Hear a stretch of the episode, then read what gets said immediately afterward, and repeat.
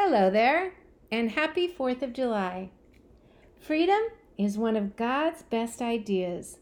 We have evidence of this since He created mankind, do we not? 4th of July is an American holiday, the day set aside to celebrate, but in my mind, a day to look back and remember. Freedom was hard won for these United States of America this is a moment to remember just how unique our beginnings. I took the above picture in this briefing of Concord's Old North Bridge, which is about 20 miles outside of Boston, Mass. It is awe inspiring to stand there and think of what happened at this site. On April 19, 1775, American Minutemen fired the shot heard round the world by confronting the British on Lexington Green and on this bridge. But consider this the same day, April 19th, 1775, Connecticut Governor Jonathan Trumbull proclaimed a day of fasting. That, quote, God would graciously pour out his Holy Spirit on us and bring us to a thorough repentance and effectual reformation that our iniquities may not be our ruin, that he would restore, preserve, and secure the liberties of this and all the other British American colonies, and make the land a mountain of holiness and habitation of righteousness forever. Wow. Oh, that our governors, oh, that our president would declare a fast today. Less than two months after the battles of Lexington and Concord, on June 12, 1775, the Continental Congress, under President John Hancock, declared this Congress, considering the present critical, alarming, and calamitous state, do earnestly recommend that Thursday, the 12th of July next, be observed by the inhabitants of all the English colonies on this continent as a day of public humiliation, fasting, and prayer, that we may, with united hearts and voices, unfeignedly confess and deplore our many sins and offer up our joint supplications to the all wise, omnipotent, and merciful disposer of all events, humbly beseeching him to forgive our iniquities it is recommended to Christians of all denominations to assemble for public worship and to abstain from servile labor and recreations of said day. These were just two of many fasts proclaimed in those harsh, demanding years when our freedom was hard fought and won from England.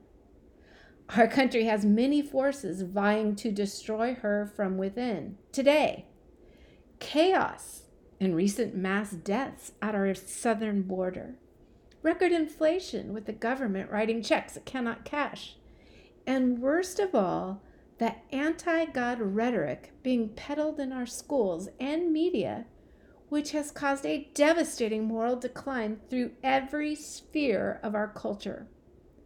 Let us each examine our heart, seek to live as God would have us and unite in prayer for revival in our homes, our schools, and our government in America and beyond.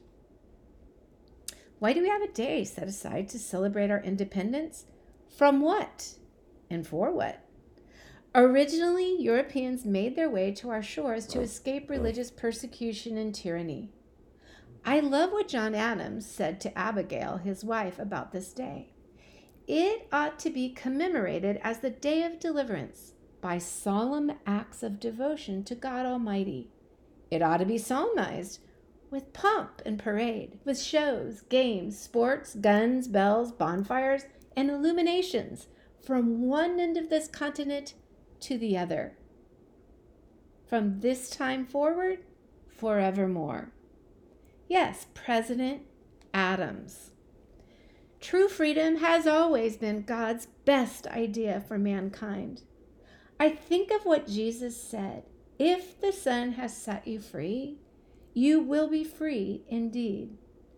Picture the scene when Jesus stood up in the synagogue in Nazareth, rolled out the parchment from Isaiah, and read, The Spirit of the Lord is upon me because he has sent me to set the oppressed free.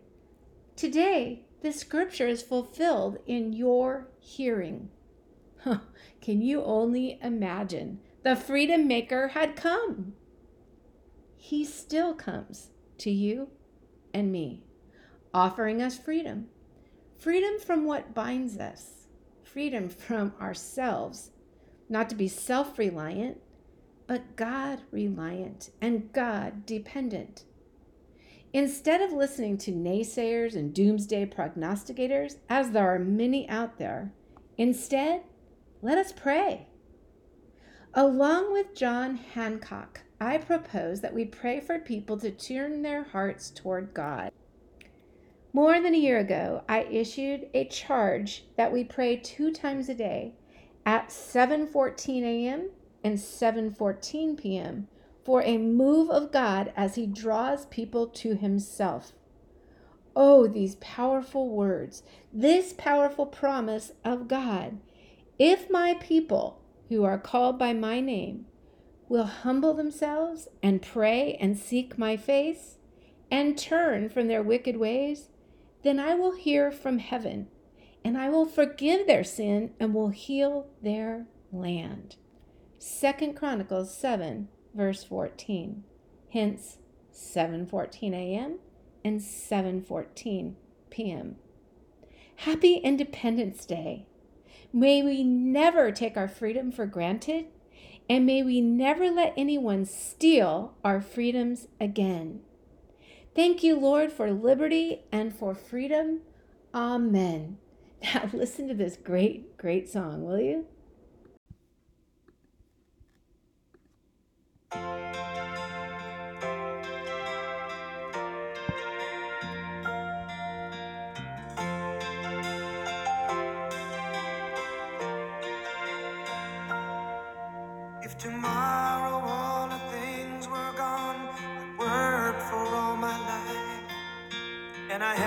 To start again with just my children and my wife. I thank my lucky stars to be living here today, cause the flag still stands for freedom, and they can't take that